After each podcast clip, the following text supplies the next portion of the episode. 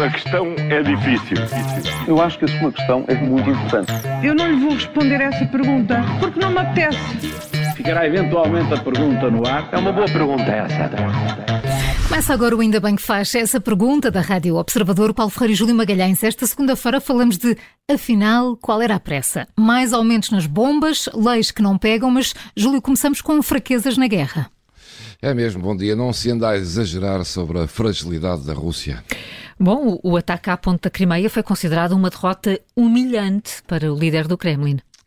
Foi a ponte que ele próprio mandou construir e inaugurou com toda a pompa e circunstância depois de anexar a Crimeia em 2014, com este duro golpe aparentemente desferido pelos ucranianos, com os avanços das tropas de Zelensky no terreno e sucessivas vitórias, com as notícias de muita desagregação e instabilidade entre os altos comandos russos, não faltam agora tantos especialistas a considerarem que Putin se meteu numa guerra da qual não consegue sair e que pode ser fatal para o seu futuro político e de liderança do país.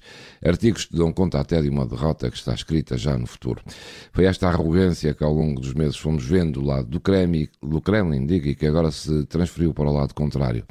Não estará a haver otimismo exagerado e menospreza mais pela incapacidade que os russos agora demonstram.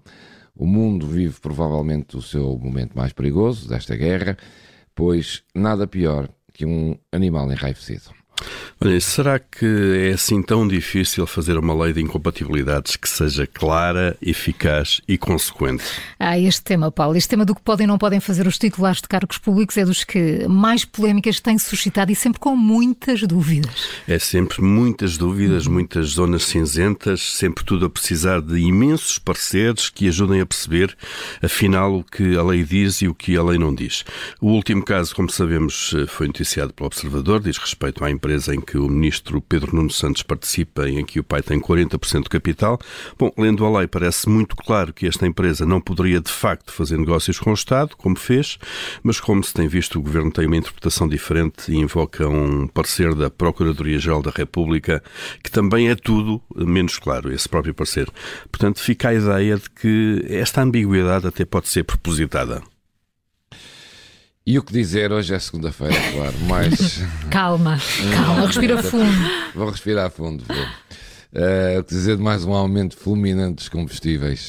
Esta semana foi uma correria aos postos, não é?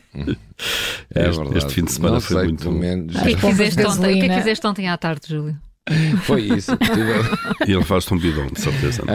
Andei à procura de um posto de combustível mais barato e não encontrei. E depois, olha, fiquei numa fila, como os outros.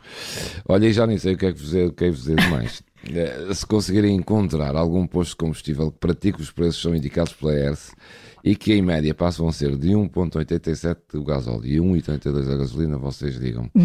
Estes devem ser os preços em função do aumento de 11 cêntimos o gasóleo e 7 na gasolina. Mais uma vez, e tal como já vos tinha pedido aqui a semana passada, se virem esses preços, que devem ser os indicados em alguma área de serviço, telefonem que eu vou a correr, seja onde for. É que na semana passada não encontrei nenhum que estivesse ao preço indicado pela ERC. Temos de criar uma app para isso, assim, para te dar alertas. Um alerta, Júlio. Esta semana eu vou-vos mandar fotografias dos preços para vocês. Registrem estes preços que aqui estão para vocês verem quanto é que eles estão a ser vendidos. Vamos lá à procura. Enfim, não tenho sorte nenhuma. Não, zero. Mas esta semana também não precisas andar a fazer piscinas. Pois não. Não tenho sorte nenhuma. Olha, e já percebemos todos qual era afinal a pressa do Governo para fechar o acordo de concertação social. A pressa, bom, parece que a pressa é porque vem aí um orçamento do Estado. É isso mesmo, vem hoje, não é? E chega mesmo hoje é o último dia de prazo e está marcado para a entrega para a hora de almoço. Vamos ver se é cumprido. Estamos todos aqui a fazer ficas que sim. Bom, pois claro, e dá muito jeito ao Governo, de facto, partir para a discussão política do orçamento com este acordo de concertação social já fechado, com entidades empresariais e com o UGT. Isto pode, de alguma forma, esvaziar muitas das críticas da oposição nas próximas semanas, uma vez que o Governo vai seguramente invocar a concordância dos parceiros sociais numa série de medidas que têm a ver com ordenados, com rendimentos e até com tributação sobre empresas. É um grande trunfo tático, sem dúvida, de António Costa, e se o acordo vai agora fazer alguma mudança significativa ou não, daqui a 4 anos logo veremos, não é? Paulo Ferreira e Júlio Magalhães com as perguntas que marcam a atualidade. Amanhã há nova edição. A questão é difícil. Eu acho que a sua questão é muito importante. Eu não lhe vou responder essa pergunta, porque não me apetece. Ficará eventualmente a pergunta no ar. É uma boa pergunta essa.